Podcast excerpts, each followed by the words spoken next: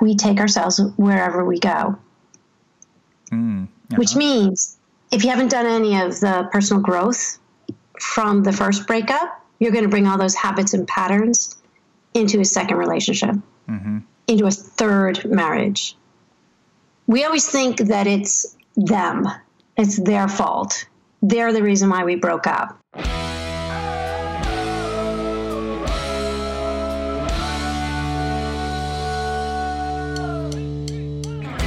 This week, divorce specialist Laura Bonarrigo joins us to discuss how couples in their second or maybe even third marriages can thrive.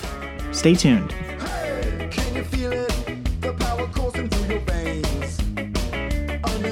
I'm going to go ahead and self promote here. I've co authored my first book. It's called Life is Short, Don't Wait to Dance. And it's part biography, part self help, part leadership book, and a part sports story, and it's very inspirational. It tells the story of the UCLA gymnastics head coach, Valerie Kondos Field, who has become one of the winningest coaches in NCAA history. Yet, she never did gymnastics. In fact, she's never even played competitive sports in her life. She was a professional ballerina. As you can imagine, she has an amazing story and she is an amazing person, and I'm really proud of the book that we have put together. It's out now wherever books are sold, and again, it is called Life is Short, Don't Wait to Dance. Oh, and if you read it, please leave a review or email to let me know what you think. Thank you. Hey, everybody, welcome back. This is Steve Cooper, editor in chief of HitchedMag.com. I am excited because we have a new guest on this week. Uh, the guest is Laura Bonarrigo, who is a certified life coach and a certified divorce coach. You can get more information at her website, laurabonarrigo.com. That's B O N A R R I G O.com. Uh, so, first and foremost, welcome, Laura. It's nice to have you on. So great to be here, Steve. Thanks so much. My pleasure. Uh, so today, so as I mentioned in the um, your brief little bio there, uh, you are a certified divorce coach and a certified life coach. And so, mm-hmm. with that being said, we're going to talk about um, second marriages. And so, coming out of that, coming out of that divorce, um, right. or having been divorced, I should say. Um, and it, you know, uh, we say second, it could be third or whatever. So, uh, so with that being said, what is the number one complaint for couples that you hear regarding their ex? So, when somebody comes to me or they talk to me about a marriage that didn't work out, their ex, or a relationship that didn't work out. Um, there are so many different reasons, right? But the number one reason most people don't stay married is because they're no longer intimate. Mm, okay. And and so intimacy, could you define that a little bit?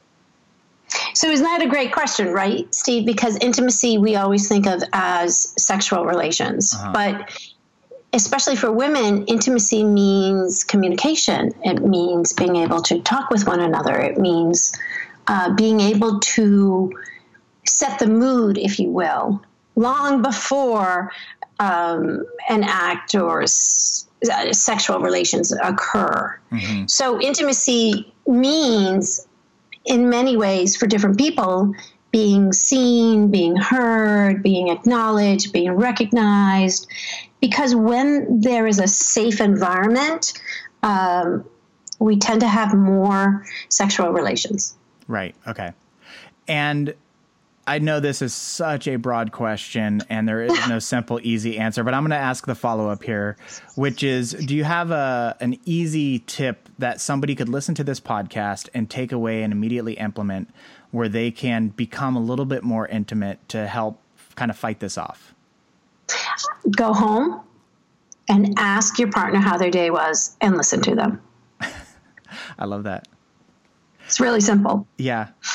I see. uh, it's funny because we have, um, I mean, we've done over 500 episodes on this podcast. And one of the most remarkable things to me is uh, how simple it can be just by asking your spouse and we like to overcomplicate things and we like to well if i come in and i do this and i do that and it's like well, you can just talk to them you can just ask them what they need what they want that's uh, right and it's so shocking at how foreign sometimes that concept is Um, and I also recognize that sometimes a relationship is really broken. We're just having that conversation is difficult, but that, you know, mm-hmm. Mm-hmm. hopefully people listening to this podcast haven't gotten that far down the rabbit hole. Um, so the second thing I have for you is what surprises so we're talking about couples who have remarried so what surprises most mm-hmm. couples in their new marriage because they already have some of that past experience mm-hmm.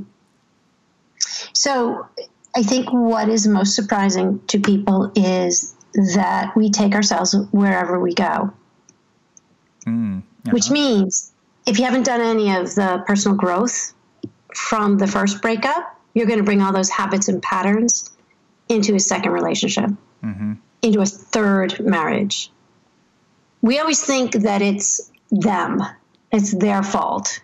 They're the reason why we broke up. Sure, we can verbally say, Hey, I know I had my part in this too. It wasn't just them, it was me too. I had my stuff, but I worked on my stuff. But what we don't realize is that there's actually that stuff and that part of the process, which is the working on, the healing process, the growing process is a lot bigger, longer, deeper than we want to acknowledge. Mm-hmm.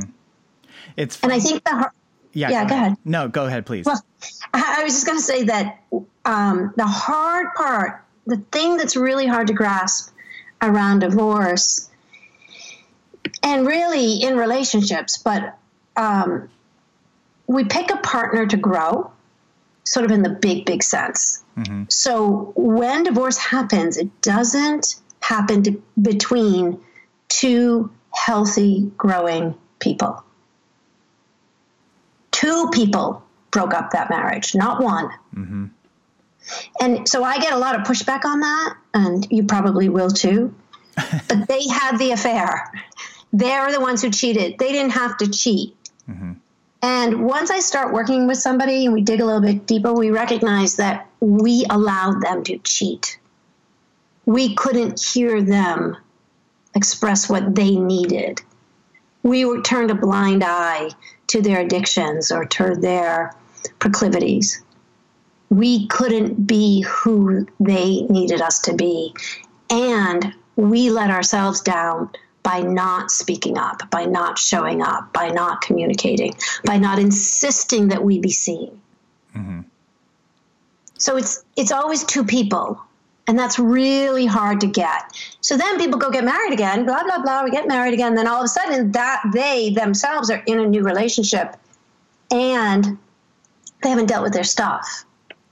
Yeah, that's yeah, that's. um I'm going to bring this up a little bit later, but statistically, we know that people who divorce are also more likely to divorce a second time mm-hmm. than and, somebody and, who's never divorced, and a third time, right? And a third time keeps going up. That's yeah. right.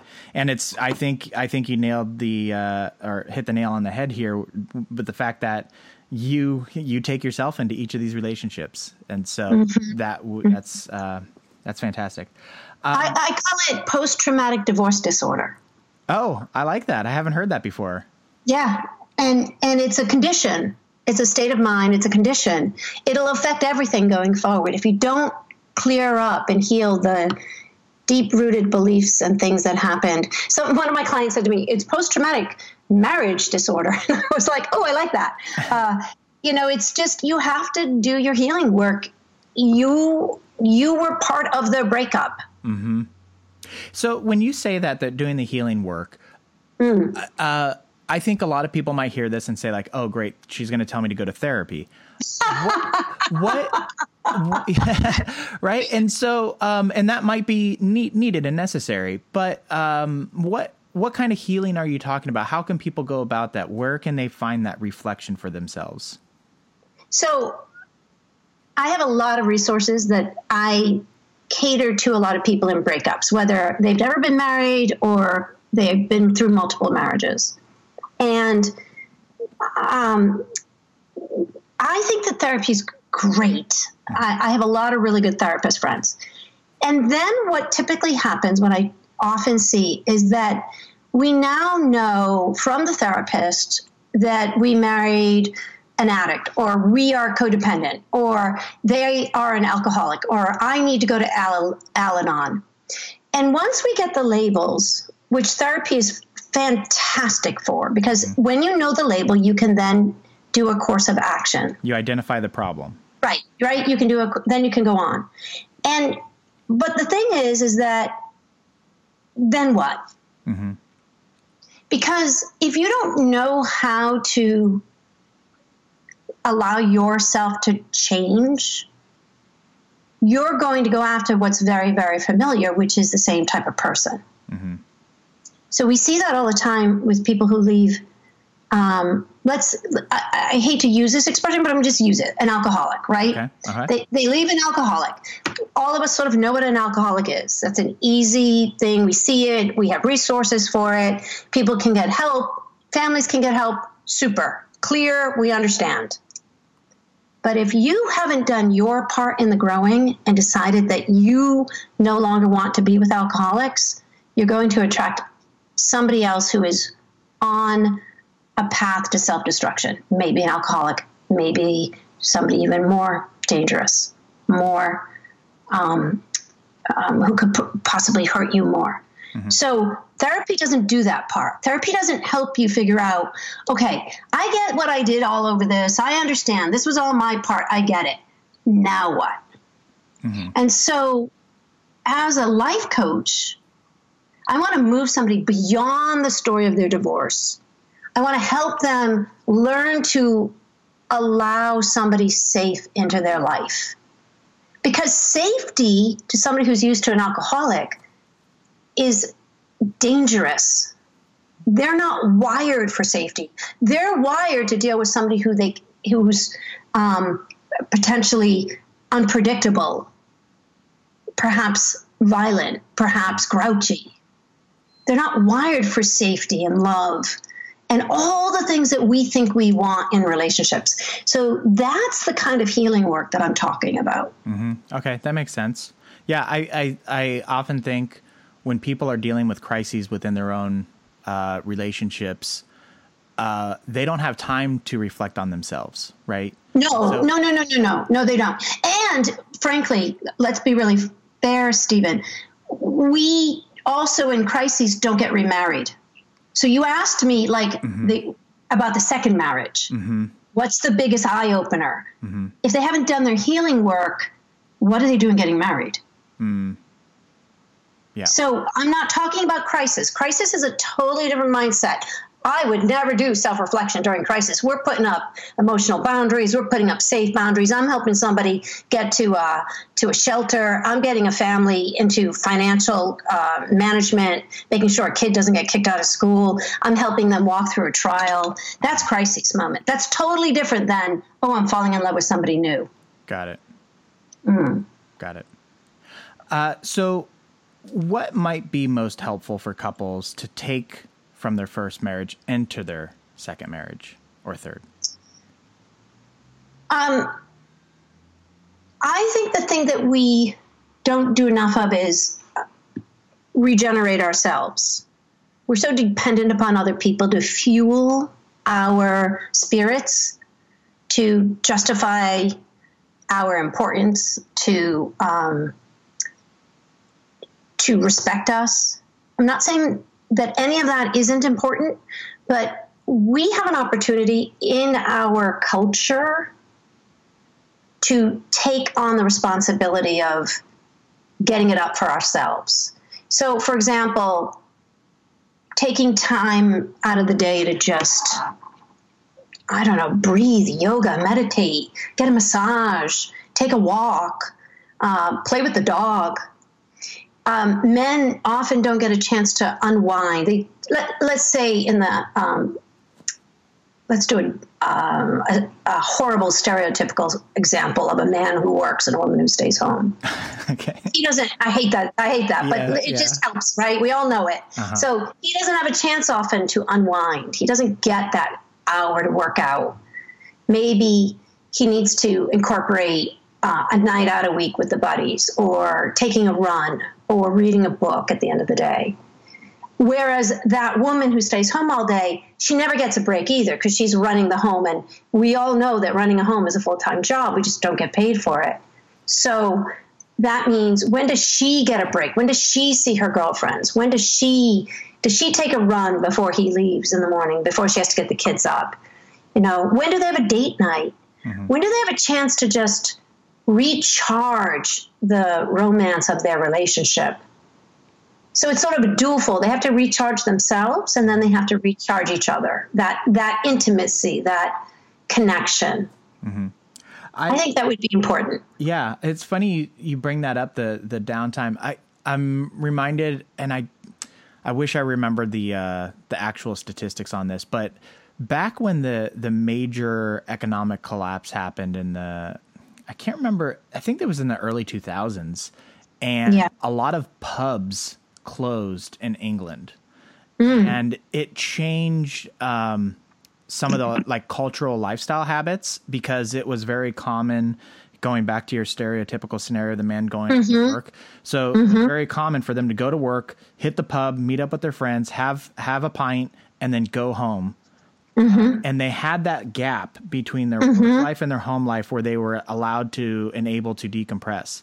And sure. when the pub started closing because the work uh, wasn't there any longer, um, there was a rise in like marital spats and disputes. And I don't know if it actually bumped in divorces or not, but I remember th- it was like this story that I remember seeing back in the day about this side effect that you had no idea was like actually a thing, right? Like, and you would think like, right. oh, closing of pubs, that's probably a good thing, but actually yeah. it like took away that decompression time and was causing issues for a lot of people, which, which I think is a, a very interesting um, side effect that people don't take into consideration.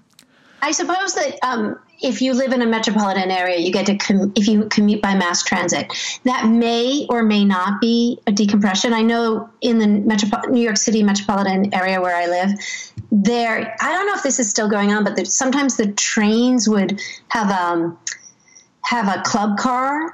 So you would you, the guys and women would tend to congregate with their friends on the train on the commuting. Uh-huh. And so all of those things remind us that we're individuals who choose to be in um, relationship, partnership. And we take that for granted so often. Uh-huh. And I'm constantly reminding people that every single day you make the choice of being in your relationship because you don't have to be in a relationship anymore. Right. right. So, what are you doing there? If you don't want to be there, find a way to graciously navigate out of it. But if you are there, know that it's a conscious choice. And I think the next step to that is when you are choosing to be there and you know you're choosing to be there, what are you doing to make that a better experience? Correct. Correct. Without sucking the other person dry, like literally and figuratively. Like, yes. oh my God, I just can't take this anymore. Yeah. You know, so it's really important, I think, to for relationships is we call it um, self care, mm-hmm. and I always cringe when I use these like um, expressions because they're so overused. But really and truly, if you have nothing left, what do you have to give? So we, we have to refuel. Yeah.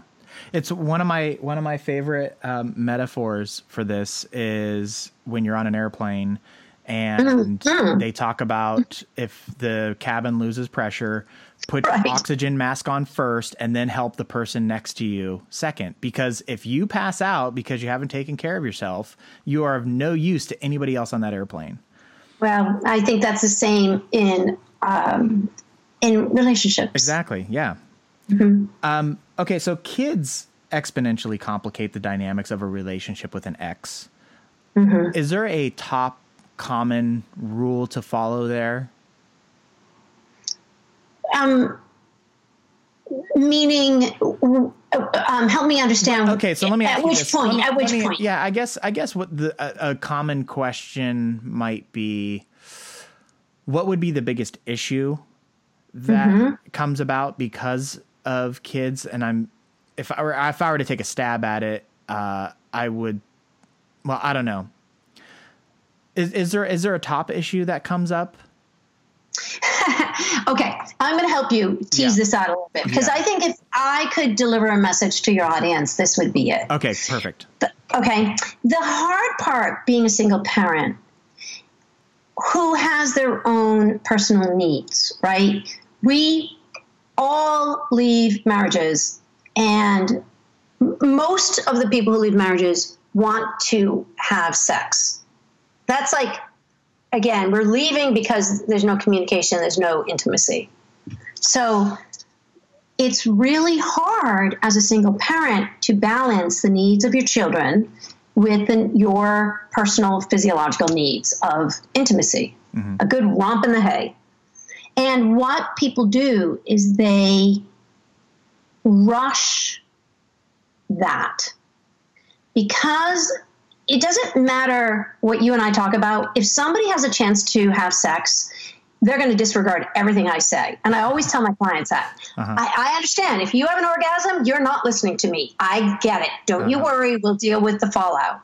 However, in the quest for that hormonal hit, people rush relationships over and over and over and over again it's typically a man who will bring a woman into his life and they start playing house.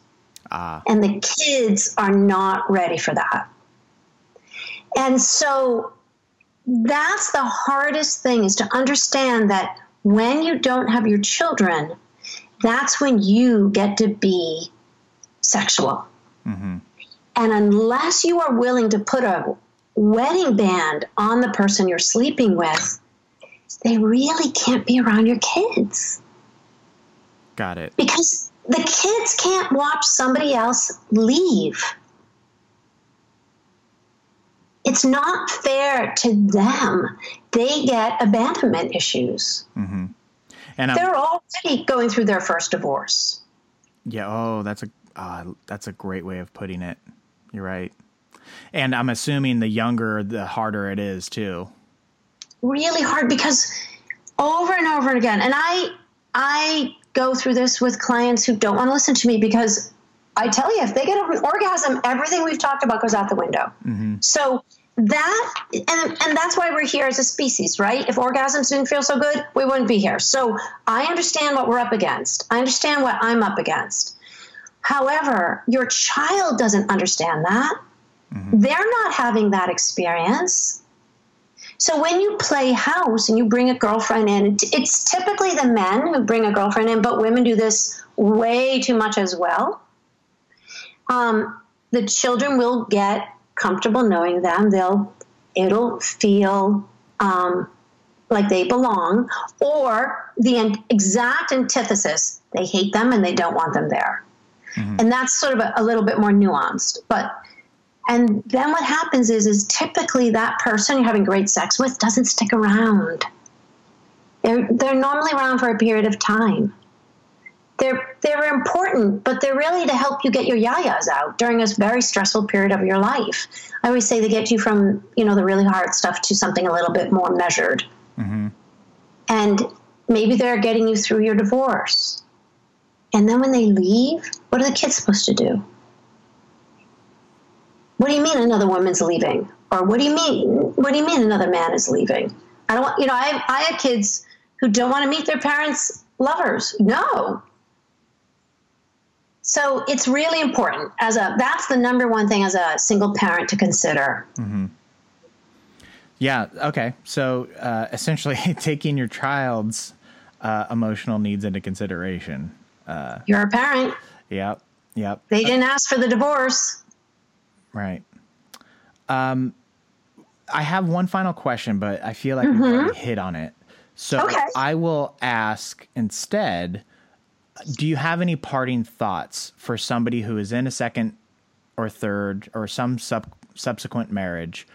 Um, how, how this one can stick and be the one that breaks the cycle uh, that we mm-hmm. talked about earlier about statistically, you know? Mm-hmm, mm-hmm. so, um, there are, um, I think it's Dr. Patricia Allen who talks about the th- three things we need for relationships. We need chemistry, we need communication, and we need compatibility. And the tough thing is is that chemistry is hormonal and that will go through ebbs and flows. And when it dies down, we forget to communicate. And then we start to get back into our own little habits and behaviors.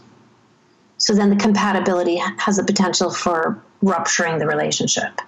Mm. And what we forget is that we pair up to grow. I said that at the very beginning of the yeah. call. And it's really important to allow yourself to grow. You are allowed to grow. You're allowed to shift. But you need to stay in communication with your partner because if, and they have to be on board with that. And people say they're on board, but then they resent it or they don't understand it or they're afraid of it. And so, one of the things I've learned um, the older I've gotten and the more coaching I've done is that none of us really do this by ourselves. It, it really does take having uh, um, an education or inserting yourself into a program where you can learn things. You can do it yourself. You can read books. You can listen to these podcasts. You can read articles. Or you can hire a coach and say, hey, I really want to work on my marriage. Or how do I talk to my husband? Or how do I talk to my wife? How do I have more sex with my wife? You know, one of the things that there's so many ways that we can continue growing and learning. We have so much available to us.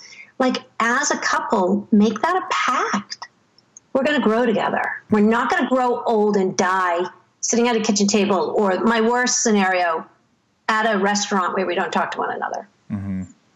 Like, decide what kind of relationship do you really want to have. If you want a vibrant relationship, you actually have to do the work to keep it vibrant. Yeah. It, I mean, by definition, uh, growth requires change. Correct. And it's interesting because we also know statistically that divorce happens um, usually when the empty nest happens. And it's because couples uh, have one perhaps may have grown, or they might have both grown, but they've grown apart because they haven't been in communication, getting back to one of your C's. Mm-hmm. And so then the kids leave and then they have to like reconnect and there's that compatibility problem because it's like and, and typically no chemistry at that point either right if we're going along with that scenario because hormones change for men and women in their 40s 50s and 60s and there's plenty of stuff men and women can do to offset lack of chemistry yeah and so, there's so much available uh-huh. to learn. Yeah, and that's the thing. And so when you're talking about, um, you know, they might be afraid, and I think a lot of people, and by by nature, they're afraid of change.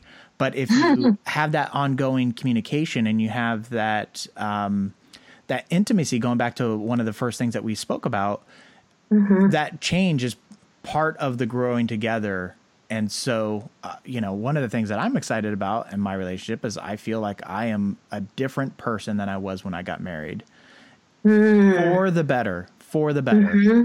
And mm-hmm. I'm happy about that and glad about that. And so I think that scares a lot of people. Uh, and I think mm. a lot of times people talk about like, this isn't the person I married and blah, blah, blah. Yeah, I would hope it. Thank would, God. I would hope it would be exactly right. yes, and that's always God. presented as this like negative thing, and I always think like, right. God, why would I want to be that person? That's right. So, that's right. Yeah, I, I wish that for every couple because again, why be married? Yeah, yeah. So, um, this this was fantastic, Laura. I think this is a great uh, spot to stop at. So I want to thank you very much for your time. It was a pleasure to have you on and very insightful. So thank you so much. You are so welcome. Thank you. Uh, so before we go, I want to remind our listeners you have been listening to Laura Bonarrigo, who is a certified life coach and a certified divorce coach. You can get more information at her website, laurabonarrigo.com. Uh, Laura is a writer, a speaker, and the founder of Doing Divorce School, an online coaching program for those ready to shed the pain of divorce. Laura speaks on empowering and practical ways to lose the identity of your past from healthy new relationships and build a new, healthy second marriage. Um, and again, you can get that at laurabonarrigo.com. Of course, you can find this information at our website, hitchedmag.com. And as I do each week, I highly recommend subscribing to our newsletter. It's free, it goes out once a week. Uh, it includes the top articles from the week as well as the most recent uh, podcast episode. So if you haven't signed up, uh, and with that, it's uh, another podcast in the books. So until next time, take care, everybody. Hey, hey, hey! Are you ready? We look into each other's eyes. We know that it's showtime. Clear our heads of all our worries and fears. Now we know it's go